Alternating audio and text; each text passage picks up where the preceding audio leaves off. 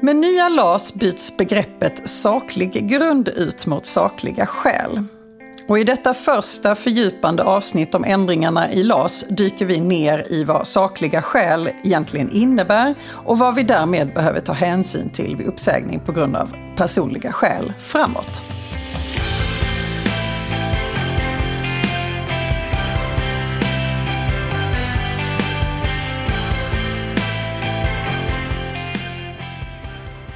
Hej och välkommen till Arbetsrättspodden. Podden för dig som verkar inom HR eller hanterar personalfrågor i din vardag. Jag heter Emelie Svensäter Jerntorp och arbetar som advokat inom arbetsrätt här på Vinge. Och med mig idag har jag min kollega Åsa Gotthardsson som är advokat och arbetar på vårt Stockholmskontor. Hej Åsa! Hej Emelie!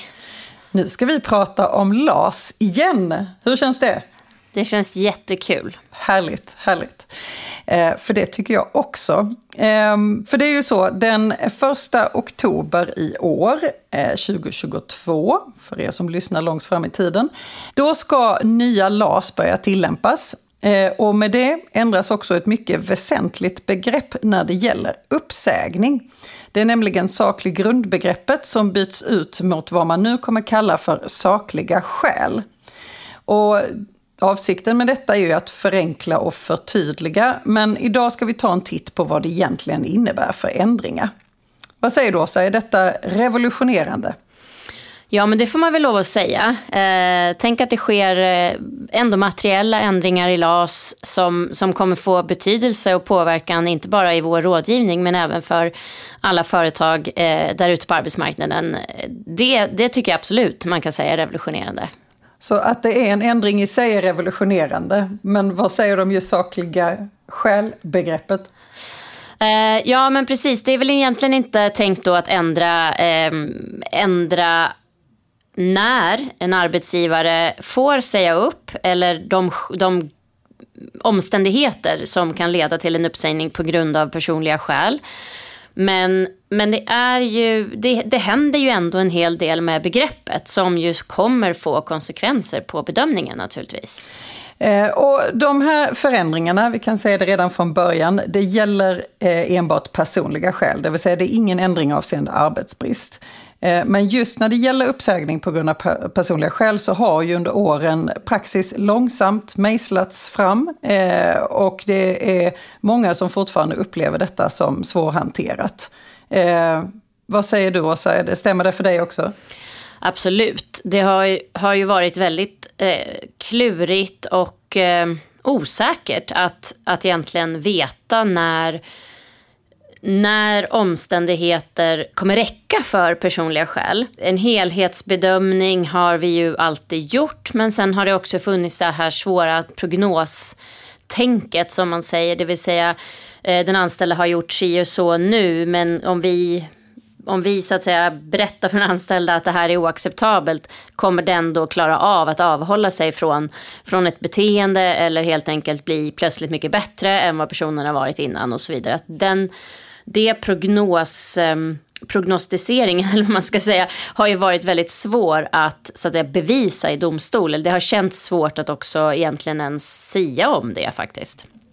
Och, och, det är ju faktiskt en, som en, en av de största ändringarna. Ska vi, ska vi kasta oss in i det? Vad, vad innebär de här ändringarna? Du har redan nämnt prognostänket. Ska vi vidareutveckla det lite?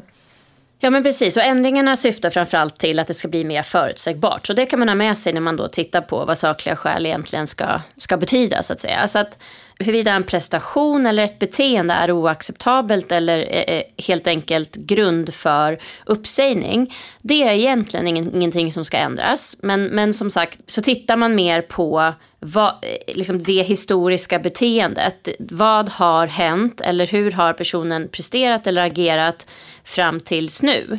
Och det är på det man ska göra bedömningen huruvida sakliga skäl finns. Ingenting egentligen framöver. Och inte heller någon, någon avvägning kring liksom arbetstagarens intresse av att ha kvar anställning och så vidare. All, alla de väldigt svåra egentligen faktorerna kring framtiden och kring individen. Utan man ska mer titta på själva beteendet som sådant. Så vi ska titta bakåt och kan kasta bort eh, spåkulan helt och hållet då? Ja, precis.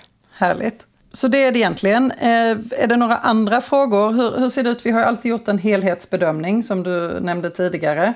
Eh, ska man göra det framöver också? Ja men precis, det handlar om en helhetsbedömning. Men, men det jag tycker att man aldrig får glömma bort när det handlar om personliga skäl, eh, så väl som det har varit i saklig grund, eh, det är ju det faktum att även om vi pratar om en helhetsbedömning så ska man inte tro att det räcker att med svepande eh, argumentation säga att någon inte presterar på en, ett, en tillräcklig nivå eller den här personen beter sig väldigt illa på arbetsplatsen och så vidare. Att det är den typen av helhetsbedömning vi gör. Utan när vi sitter i en domstol, eller egentligen såklart ännu tidigare, när vi pratar med den anställda och, och potentiellt ens fack, så handlar det om att väldigt tydligt peka på dagar, tillfällen och eh, kunna redogöra och bevisa för de omständigheter man påtalar. Så kraven är väldigt högt ställda på att man ska liksom tydligt kunna lista och peka på vilka omständigheter som har gällt och vara ganska detaljerad där. Men att man kanske gör en sammanvägd bedömning av alla de här specificerade omständigheterna i efterhand. Det är det som är helhetsbedömningen.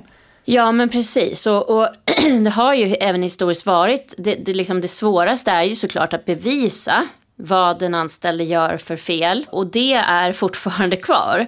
Men det vi nu då eh, slipper, det är att även bevisa saker som, eller bevisa men i alla fall kunna eh, vi slipper argumentera för och vi slipper lägga fram omständigheter som, som egentligen skulle tala för att det framåt då inte heller kommer fungera. Så på så sätt så, så blir det ju ja, vi som till viss del kan sägas ha ett arbetsgivarperspektiv då. Det blir ju mer rättvist skulle man kunna säga. Det vill säga att, att det är faktiskt det som den anställda har gjort eller inte har gjort eh, fram till en viss bedömningstidpunkt som har betydelse. Det är väl egentligen rätt rimligt. Och du nämner ju bevisning här eh, och jag vill inte missa tillfället att återigen påpeka hur viktigt det är med dokumentation och uppföljning i det här fallet.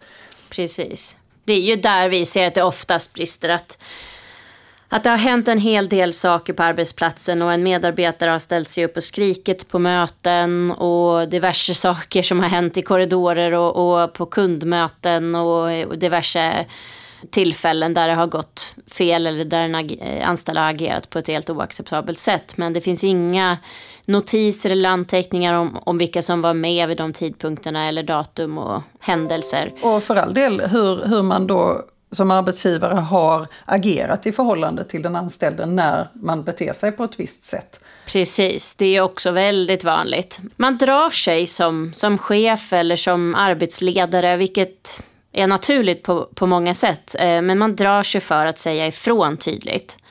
Eh, utan man kanske tar med sig det här och man, man berättar det för en ännu högre chef eller för HR att saker har hänt. Eh, men det är ingen som markerar där och då. Så även framöver var tydlig med dokumentationen och eh, våga, våga säga till när eh, någon beter sig på ett sätt som man inte ska. Tydlig feedback och också såklart dokumentation av feedbacken. Men vi vill inte göra alla till administratörer. Så det, det, liksom, det är inte det det handlar om ju. Utan det handlar bara om att ha en eh, jag brukar i alla fall säga det här till klienter alltid, att det handlar om att ha en, en rutin för, för det här. Ehm, en inarbetad rutin som man har utbildningar om för chefer. Så att det här blir ett naturligt förhållningssätt som chef. Nej, men för det, det är ju ganska tråkigt både att säga och att behöva höra att ja, Eh, det här har pågått under en längre tid, det förstår vi, men eh, eftersom vi inte kan visa det så får vi börja från noll och arbeta därifrån. Och då kanske man behöver ha en eh, arbetstagare som orsakar en hel del problem på arbetsplatsen och för andra, andra medarbetare orsakar problem för dem. Man behöver ha kvar den personen en ytterligare längre tid istället för att hantera då det problemet som det utgör på ett tidigt stadium. Början från början är sällan sällan så populärt. Men detta, detta är såklart eh, mycket så som det har varit redan tidigare, då förutom att man nu eh, plockar bort prognostänket. Finns det någon annan förändring som eh, sakliga skäl innebär? Ja, men en stor förändring eh, är att omplaceringsskyldigheten som, som då finns eh, inom sakliga grundbegreppet man har inte sakliga skäl från den 1 oktober eh, för uppsägning om man inte har eh, utrett möjligheterna till omplacering. Men från den 1 oktober behöver man bara omplacera en gång. Och det här kanske får störst konsekvenser när vi tittar på samarbetsproblem eh, eller andra mer, ännu mer svårbevisade faktorer. Där det ju tidigare har funnits liksom en ganska så vid, omfattande omplaceringsskyldighet och också särskilt stö hos större arbetsgivare. Där, eh, där det faktiskt också är så att eh, man har haft väldigt omfattande omplaceringsmöjligheter och därmed också en omfattande omplaceringsskyldighet. Nu begränsas det till en gång. Finns det någon verkshöjd på den omplaceringen? Hur ska man resonera? Kan du välja vilken, eh, vilken position som helst eller ställs det nu högre krav på vilken tjänst man erbjuds omplacering till? Ja, men den, den bedömningen är densamma. Eh, det vill säga att det ska vara en skälig omplacering. Eller man brukar prata om att det ska vara skäligt att... Om det inte finns någon skälig omplacering eh, att, att erbjuda så behöver man såklart inte erbjuda omplacering. Det går inte att hitta på ett jobb så att säga. Och det finns fortfarande ingen skyldighet att uppfinna nya tjänster? Nej, exakt. Eller eh, omplacera till en tjänst där någon annan redan eh, sitter? Nej, då är vi inne på turordning. Inom ramen för sjunde paragrafen så är det alltjämt skälig omplacering som gäller, så det är ingen ändring. Jättebra, och det är väl egentligen sammanfattningsvis det, de ändringar som, som eh, sakliga skäl innebär. Men jag tänker bara för att vi ska få en eh, hyfsat god grund eh, eller förståelse för vad sakliga skäl egentligen kan, kan utgöras av. Skulle du kunna sammanfatta det med några punkter kanske? Absolut, så eh, prestationsproblem om man ska säga det. Ehm, eh, under förutsättning att de, är, de håller någon viss eh, allvarlighet så att säga. Man, man behöver ju inte alltid vara på topp, men om man över tid inte kan prestera i sitt arbete så är det personliga skäl. Och eh, annars är det ju mer beteenderelaterade eh, omständigheter, det vill säga eh, arbetsvägran, eh, man är otillåten frånvaro, den typen av mer eh, arbetsrelaterat. Men även såklart personliga omständigheter såsom att man inte kan samarbeta eller att man har ett väldigt burdust beteende, aggressivt beteende och sådana saker. Och sen såklart brott eller näs, nästan brott så att säga kan ju också vara eh, personliga skäl. Så det är ganska gedigen lista egentligen och den skiljer sig inte mycket från eh, saklig grundbegreppet. Så att eh, de här sakerna ska man ha koll på även framöver. Och det finns såklart ytterligare en längre lista ifall man vill räkna upp den. Ja men precis och sen är det ju så tänker jag att beroende på vad vi tittar på för omständigheter så kommer ju det här med att prognostänket försvinner få mer eller mindre betydelse. För, eh, men just vid liksom beteendeproblem, eller vad man nu ska säga, eller liksom mer relaterat till en, en anställds beteende, så innebär det här, tycker jag ändå, att, att vissa människor måste hålla sig i skinnet på ett annat sätt eh, än vad de har behövt, om man nu ska uttrycka sig så, eh, tidigare. För att nu blir det ju en bedömning av vad har hänt, hur har en person agerat och så stannar det vid en sån bedömning. Eh, vilket eh, ändå kommer öka möjligheterna att, att avsluta en anställning för en sån person som helt enkelt inte kan förhålla sig professionellt eh, på arbetsplatsen. Ska vi nämna något kort rörande kollektivavtalets betydelse för det här? Ehm, för att eh, det här är ju då ändringar i LAS, men det är ju ett stort antal bolag som är bundna av kollektivavtal. När det gäller sakliga skäl, eh, får, kan ett kollektivavtal få betydelse för tillämpningen av, eh, av begreppet?